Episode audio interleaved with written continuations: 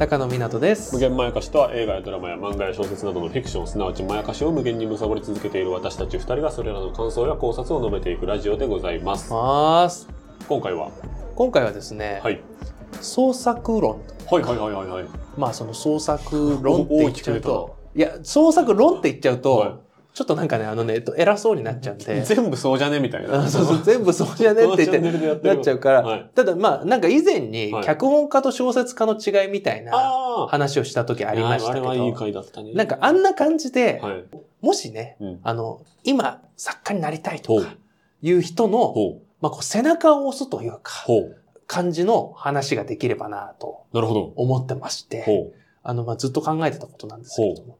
まあ、私はですね、な、なんでこれを急に話したいと思ったかって言ったら、思い出したんですよ。そう。引退するんですか？いや、しないですね。そんな、そんな、そんなロートル、ね、ロートルになってないんですよ、俺は。引俺は、退する人が違う NHK とかでやる番組じゃん。俺はね、あのね、現役だからこそ、まだね、あのね、新人だったり、うん夢見て頑張ってた頃を覚えてるわうんけ。の記憶が強いから、あの、講釈垂れたり教えるっていうよりかは、はいはい。あの、大丈夫だよみたいな感じで一緒にこっち来よっていうスタンスを。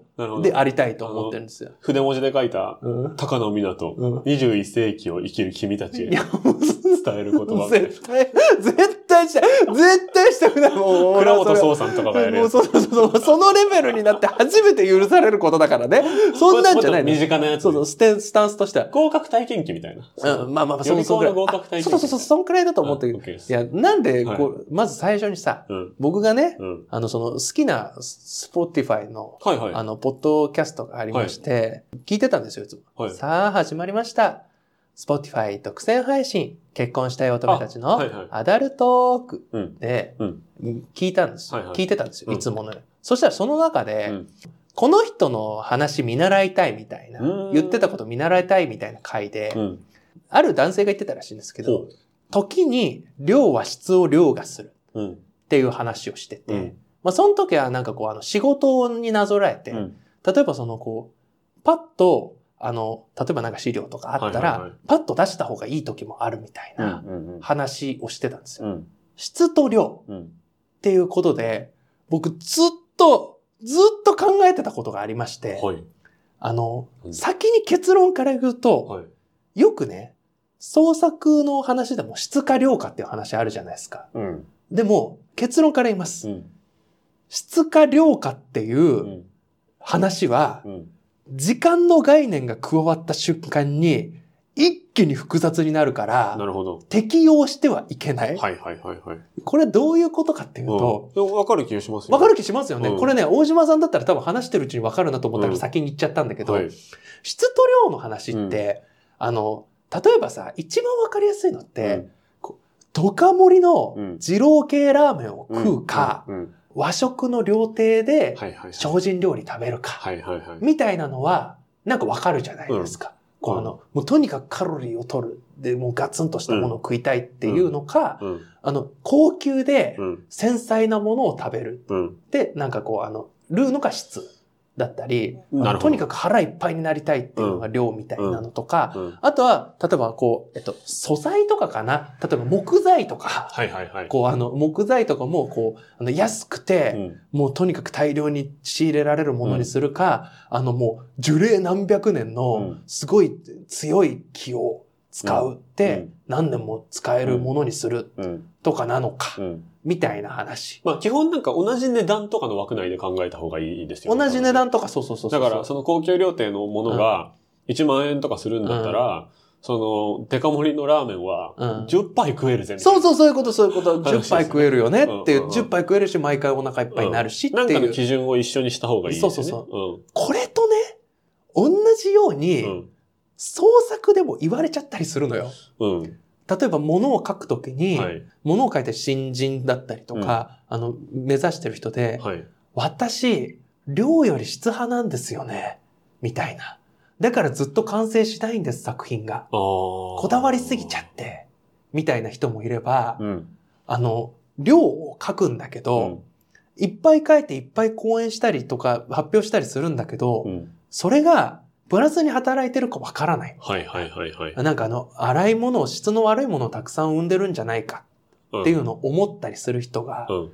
いることはあるんですよ。はい。ただし、この今言ったドカ盛りラーメンと高級料理うん。の話とうん。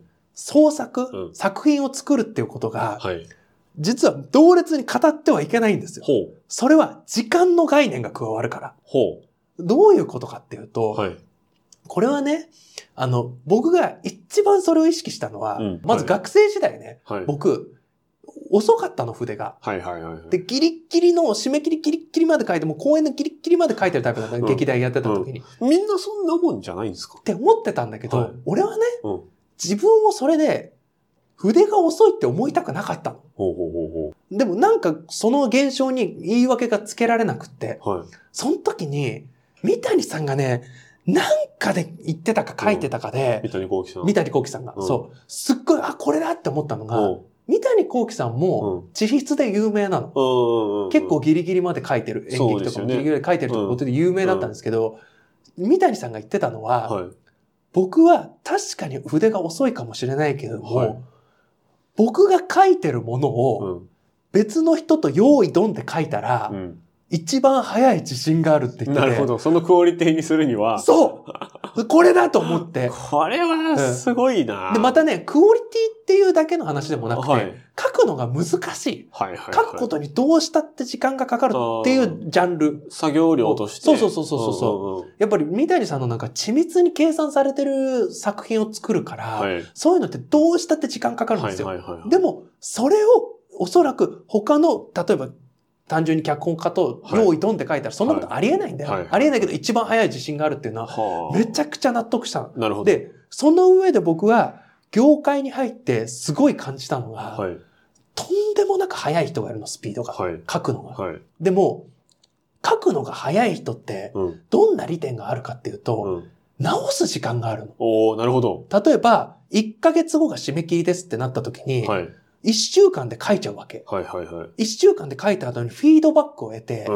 もう1回やり直すの。なるほど。で、もう1回やり直してって、4回やり直せるわけ。なるほど。でも、ぴったり1ヶ月かかる人は1ヶ月で1回しか書けないわけ。そうっか。てなるとだよ、一見すると、早い人うん。は、これね、量を書いてるのと一緒なわけ。なるほど。でも、この量を重ねることによって、うん。同時に質が上がってるんですよ。うんうんうん。これが、時間の概念が加わったことで起こる現象なわけ。なるほど。つまり、早い、うん。遅い。うん。早い、遅いの概念が加わると、時に、量をこなす。つまり、早くこなすということが、うん。質につながっていくんですよ。なるほど。質の向上につながるし、しかもこれがね、またね、怖かったのが、ほこうやって脚本をね、書いてると、うはい。誰がどんくらいの速さなんだろうとか思ったりするの。はいはいはいはい。、で、うちの、僕の入ってる事務所の先輩方が、うん。バケモンみたいに速い人ばっかりなの。ああ、みんな。みんな、本当にみんなバケモンみたいに速くて、僕は常識を知らないから、それが普通なんだと思って、必死に追いつこうとしたんだけど、はい。どうしても追いつけないっていう状態で、はもうだからずっと俺は、ほら、やっぱり遅いんだろうなって思っている状態でい。、はい。いた時に、全くなんか関係ない現場に行った時に、いどれくらいで出せますか？って言って、そうっすね、3日くらいですかね。うんすいませんって言ったら、うんうんいやいや、そんな早くなくていいです。そんな早くえだだ大丈夫ですよって言って、1週間くらいああって大丈夫なんだって言われた時に、あ俺、そっか、こっちでは早いんだ、みたいな。うんうんうん。で、ここで恐ろしいと思ったのが、はい。仮にね、はい。俺はうん。質より量派だからうん。っていう自負がある人がいたとするじゃん。はい。でも、その人の上には上がいる可能性があるんですよ。時間の概念が加わった瞬間に。ほうほつまり、自分にとっては1週間に1本あげる。これはめちゃくちゃ量かかける。う。うん。って思ってても、本当に早い人は3日であげられたりするの。うん。で、もうその逆もあっうて、ん。私は量より質派です。っうん。ていう人がう、ん。1ヶ月かけて1本書きます。だから。っていう人が、同じこと言ってる人。うん僕、本当に量かけなくて質を優先しちゃうんですよねっていう人が、1週間で書けちゃう場合、うん。比べてみると、う差は歴然でしょ？ん。なるほど。っていうことが起こるのよ。はいはいはい。な、何が言いたいかっていうと、その創作においては、はい自分は質より量派だとか、うん量より質派だっていうのは、うん。基本的に考えない方がいい。おおそうじゃなくて、できるだけ早い方がいい。おおおあ、そうなるんですね。うん。なんでかっていうと、うん。早ければ早いほうど、ん。何度も作ることで、うん。ああの、そのブラッシュアップができるから。ここれ、は正直ね、ブラッシュアップ前提。だし、あと、適当にやるんじゃなくて全部全力で、うん。全力な上で早い方がいいっていうこと。それは締め切りより、うん。なんだろう、締め切りみたいなものがあったとして、うんその締め切りより早めに出して、うん。あの、フィードバックの回数を増やした方うがん、絶対にいいっていう。絶対にっていうのもそうだし、あうんと自分の成長にもなるしう、んあと作品数をどんどんどんどんこなしていけばいくほど、うん。質もだんだん上がっていくからっうん。ていうのもある。うん。あとは何が恐ろしいって、あなたが早いつもりでも、うん。もっと早いやつがいるし、うん。あなたが時間をかけて質の高いものを出してると思ってても、うん。もっと短いスピードで同じ質のものを出せる人がいうるん。っていうパターンがあるから、確かに。だから、量か質化論っていうのは結構創作の場所では割と話されるの。アマチュアほど話されるの。あー俺どうしても質を優先しちゃって、クオリティを優先しちゃってずっと書いちゃうんだよね。うん完成しないんだよね。もあるし、だけど、まず書こはいはいはい。う。とにかくいっぱい書こううっていうのを、ん。うん。あの、言っておきたいと思っなるほど。え、それはなんだろう、う脚本の話で当てはまるのは、すごい分かったんですけど、それは他のことにも当てはまるんですかね？た。えっと、時間の概念が当てはまる、あの、加わるんだったら当てはまるといついつまでにやんなきゃいけないっていうタイプの発注が多そうなものだったらっていうことですよね。似てるけど、美術とかも。そうだと思うし、うんっていうのはある。なるほど。うん。あとは仕事でもそういうの適用される場所はあると思う。ああ、そうか。まあ、仕事の中でもちょっとクリエイティブだったりとか。するものとかもそうだし、うんとにかく時間の概念が加わった瞬間に、うんうん単純な量と質では比べられなくなっちゃう。そこには早いか遅いかっていうのが加わっちゃって、うんうん正確に比べられなくなる。うんうんその向こうがうん求めてるっていうのがう、ん明確な場合というか、うんその受注の場合は絶対そうだと思うんですよ。うんで仕事としてもその方がいいし、うん。向こうがそのフィードバックする目線を持ってるうんから、向こうに当てる回数が1個でも早いと自分の成長にもつながるし、成果も上がるってういうん。のは、向こうがそれなりの人だっていうのがうん。多分前提かなと思ってて、例えばこれが自由創作で、うん。なんか漫画家の人とかが1日1枚絵をツイートすることを自分に課すとかあるじゃないですか。とか、駆け出しの YouTuber の人が毎日1本動画投稿みたいな。うんとか、まあわかんないですけど、アイドルの人とかがう毎日インスタ更新とかあるじゃないですか。うんなんかその場合には当てはまるか微妙ですよね。ああ、そうですか？なんか、その一定のクオリティを超えて質っていうことを自分の中でかなり厳しく持たないと。でも本当にそうだと思う。ただただうん量をこなしてます、目標達成してますっていうことだけが残っていくみたいなそう。こともあるよね。俺もさっきも言ったけど、はい大事なのはそこで、うんちゃんと全力出して、それでスピードを求める。うんだから、全力出した上で、うん質を求めるんじゃなくて、うん全力を出した上でスピードを求めた方が、結果的に質につながる。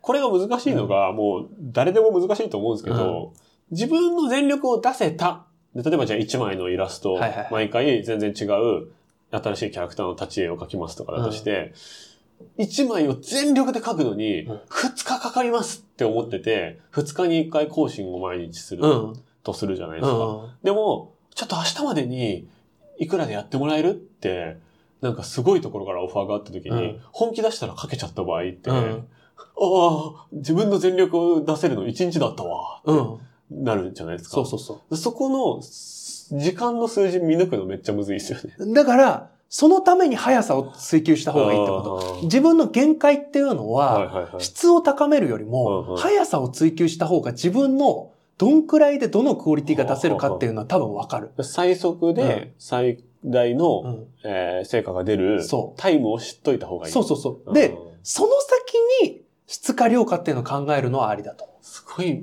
難しいし、ターゲットの狭い話をしてるようう。な。でもとにかく、やっぱり、てか、いや、そんなことないよ。とにかく、あの、何かをなし、やりたい。はいはい。何か、あの、その、作りたいはい。とか、はい脚本でも小説でも何でもいいよ。うん。何でもいいから、とにかく最速を、うん。あの、見極める方をうん。考えた方が、うん。結果的に質につながるから。質を高めるんだ、高めるんだってしてたら、うんサグラダ・ファミリアみたいに、うん。永遠にできない完成っていうのが、うんを求めることになるかもしれない。でも、自分の全力を出した上でうのん最速をずっと考えていけば、うん。どこが自分の最速の限界かっていうのが分かってくるし。その中での最大、質を高めていくっていう方向になるから、質より前にうん速さ、つまり量をこなすっていうのが、俺は結果的に質につながるって思ってるなるほ。ど。だからね、富樫義弘先生レベルになったら、うん。質か量かって話になってくるの、うんどういうことかっていうと、富樫先生って、悠々白書をはい書いてたんですけど、はい悠々白書の時って、結構線が乱れてたりとか、あと連載時にもうなんかすごいネーム、その下書きみたいな状態で出したりっていう人だったの。はいはい。なんだけど、その後にレベル E っていう漫画を書いて、これは1ヶ月に1話、うん。ほぼ全部一人で書いてるんですけど、はこれ見比べると、とんでもなく絵が緻密で綺麗なの。あ、。そうなんつまり、あの、富樫先生は、極限まで絵がうまい。こんだけの時間かければはいここまでかけるっていうのが分かった上で、はい。週刊連載に合うクオリティの絵なるほど。っていうのの限界を出してたっていうだけだ。あーなるほど、なるほほど。なんか分かってきた気がする。うん。こういうことが起こる。でもこれは、うん富樫先生レベルの域になってから、うん。あの、考えることであはいって、はいはい。まず最初は、質だ量だなんて言ってるんじゃなくて、とにかく速さを追求して、で、そこで限界を超え続ける。ど。うん、で、あ、こで、人間もやっぱり限界あるから、うん。で、あと時間っていうのは有限だからうん限界ってあるんだから、そこを追求した上で、うん。ここが俺の天井だとうん。いうところまで行ってから、質化量化っていうのを考えた方がいいんじゃないかなっていうのが、あ僕のー、なるほどね。その論です。なるほど。うん。だからもうとにかく、その今からやりたいなってことがある人は、うんいっぱい書いてください。なんかその、その、なんかやりたいなって思ってて、例えば漫画はもうみんな読むの好きじゃないですか。で、その中で漫画描いてみたいって思った人ってうん本当に5万といると思うし、うん。音楽聴くの好きな人の中で音楽でデビューしたいなっていう人ってうん。本当に5万といると思うけど、うその中で、まず1個目の作品をネット上でもいいから、うん。あと新人賞でもいいから、うん。応募できる人って本当にもう何百分の1じゃないですか。うん。みんなちょっと道具買ってみて続かないとかうん、書いてみたけど自信なくて捨てちゃう、隠しちゃうとか。の人が多いけど、その1個目の作品を完成させるまでのうん。踏ん切りも早い方がいいっていうの絶も、対早い方がいい。さっきの高野さんが言ってた最速をうん。目指すっていうのも、うん最初の作品も最速目指した方がいいですよね。目指した方がいい。っていうのにも当てはまるなと思う。で、その時にちゃんと全力を出すってことが大事でそれは質を求めるとかじゃなくて、その時に出せる一番一生懸命でやるってだけでいいのよ。なるほど。で、その結果ね、拙いものができるのは当たり前なの。うん。当たり前なんだけど、それを元に次ができる。なるほど。次ができるっうん。ていうところをずっとやっていくと、やれデビューなり、何何らかの実は結ぶ。うん。でも、質だ量だって考えてるうちは、俺は、そんなことじゃないんだよ、問題はっていうことを、ちょっと伝えたいと思ったの。まず動いてほしいっていう確か気持ちの話でした。はい。いやー、確かにな。何でもそうですよね。まあ、確定申告とか以外は大体そうかもしれないですね。そうだね。確定申告とか以外は、まあそうか。確定申告はちょっとね。そうじゃないことの方がなんか思いつくの難しいな。そうなんですよ。だから大体のことにはい時間っていう概念が絡んできちゃうから、はいはいはい実は質より量、量より質理論って、うん適用される場所めっちゃ少ないの。その、うん問い自体が意味ないそう意味ないのですよね。そう、意味ないのにめ、結構言われがちなの。ああ、なるほうどん。とにかく、速さだろっていう。うんうんうん。速さを求めようっていうう。わーで、速さが質につながるんだよ。そう速さで言ってるものが最終回答じゃなくてもいいっていうそうそうそうそう。ことが一個救いになる考え方かもし。れないですね。だって、富樫さんだって毎週の 最速を競ってたけど、質の方に行ったからね。富樫さん引っ張ってきたら、うんなんかどんな自分も肯定される気がする。いや、まあ、富樫さんはやっぱ行くとこまで行った人だからこそ言えるってことだし。で、あと、最近は週刊連載だけど、うん週刊じゃなくて、全部できてから。毎週出すっていう方法にしたりしてるなるるし、ほど。それでね、最速を見極めて、はあこと、で、どうやって出すかっていうことも考えられるから、いや、面白い。っていう話でした。だから、うん。なんでもそうっすね。なんで何でもも、そうだと思う。その、例えばこのポッドキャストとかも、そうそうそうそう。なんか、やってみましょうって言ってう、ん集まるまでにうん結構かかったじゃないですあ、か。かかったかかった。ただ、集まって、一部屋で何本撮りできるんだな。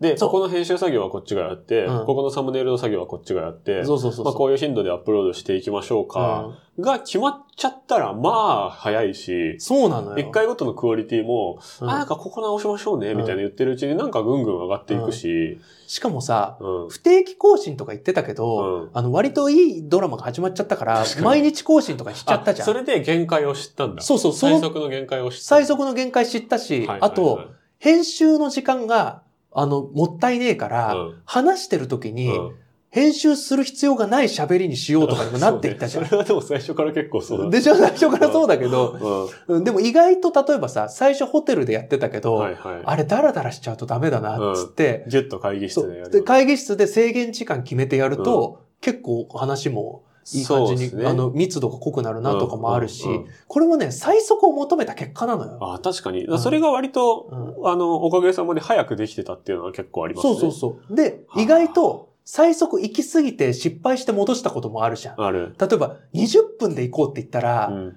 ちょっと短すぎたなとかとか言っね、て、この、うん お互い、えっ、と、3時に出なきゃいけないから、うん。えっ、と、2時50分までに3本撮って、とか言ってた時の、なんか、ダメだこりゃ感は結構ダメだこれがあすったでしょ。ごかった。多分、うん。本編にはあんまバレてないと思うけど、うんその、作り終わった時のこっちの精神衛生があんまり良くない。でもやっぱり最速を求めた先にそのチューニングもあるんですよ。あ、これは無理だやりすぎだな、みたいな。やりすぎだなの時は戻ればいいだけですうんよ。っていうことですね。確かにな、はい。だからその手塚治虫先生が、なんか常に何本連載抱えてたとか、なんか1ページ何分で書けたみたいな話あるじゃないですか。あるある。あれは最速を常に求め続けた結果、そうだ多分なくなるまで、うん。それが止まんなかったんじゃないかな。そう、俺もそう思う。思う。でもだから怖、怖えけど、だから、でもそれだと体壊して早死にしちゃったりとかも、大丈夫。そんな天才じゃないから。そんな天才じゃないからね。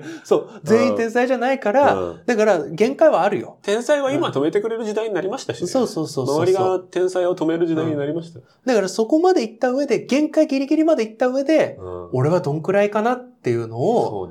見極めればいいだけだ作か家さんとかみんなやってるんだろうな。ら。いや、本当に、てかね、あのね、あのね、俺が出会ったうん脚本家さんは、うん。例外なく早い。あえっと、遅い人もいたよ。でもその人って、頭の中で100回くらい書いてんの。なるほど。だから、これってこういう展開どうですかねって提案したりするじゃん。うんあ、それはこうしたんだけど、こうしてこうしてこうなるからダメなの。なるほど。みたいな感じで、すべての理論武装ができてるから、一見遅い人でも、100本書いてるのと同じみたいな人いるのよ。ーなるほどうんね。これは、もうね、実質早いなの。なるほど。じゃあ、もう作家さんもみんな西尾維新みたいなスピードで書けるのかもしれないですね。実際は書いてるの、頭の中書いてではやってる。るけど、うん表に出してる作品数が、そう。西尾先生の100分の1とかだったそういうこと。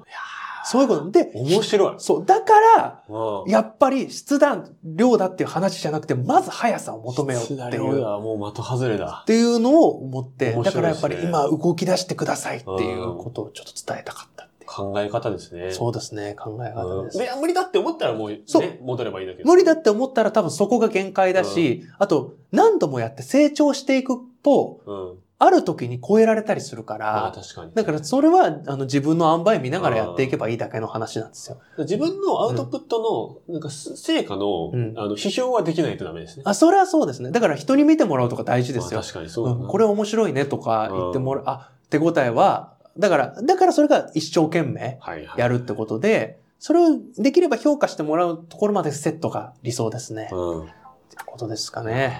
面白いです。ありがとうございまいやーよす。かったです。ちょっとこれがなんかね、何にでも当てはまると思う。これで何かこう、同じ仲間が増えるうん。きっかけになればと思っていつ出してもいいい回だわ。いつ出してもいい回として。はい。ストックとして残り続けて、2年後とかに出るかやめてよ、ちょっと。出したいよ。というわけで。というわけで、なんかこういう雑談みたいな話をしたり、なんか最近あんまできてないですけど、こう、普通オタをね、はいあの、メールアドレスありますので、あの、取り上げで紹介する回もあったりしますので、はいえーよろしくお願いします。はい雑談会は、えー YouTube の再生リストにまとめてありますので、よろしくお願いします。はい以上、おしまいの鈴木でした。中野湊でした。ありがとうございましたありがとうございました。す